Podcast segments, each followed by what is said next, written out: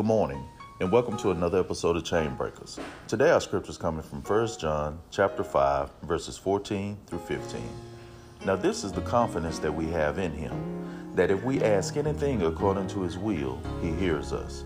And if we know that he hears us, whatever we ask, we know that we have the petitions that we have asked of him. You know, the key to get God to move for you is his will.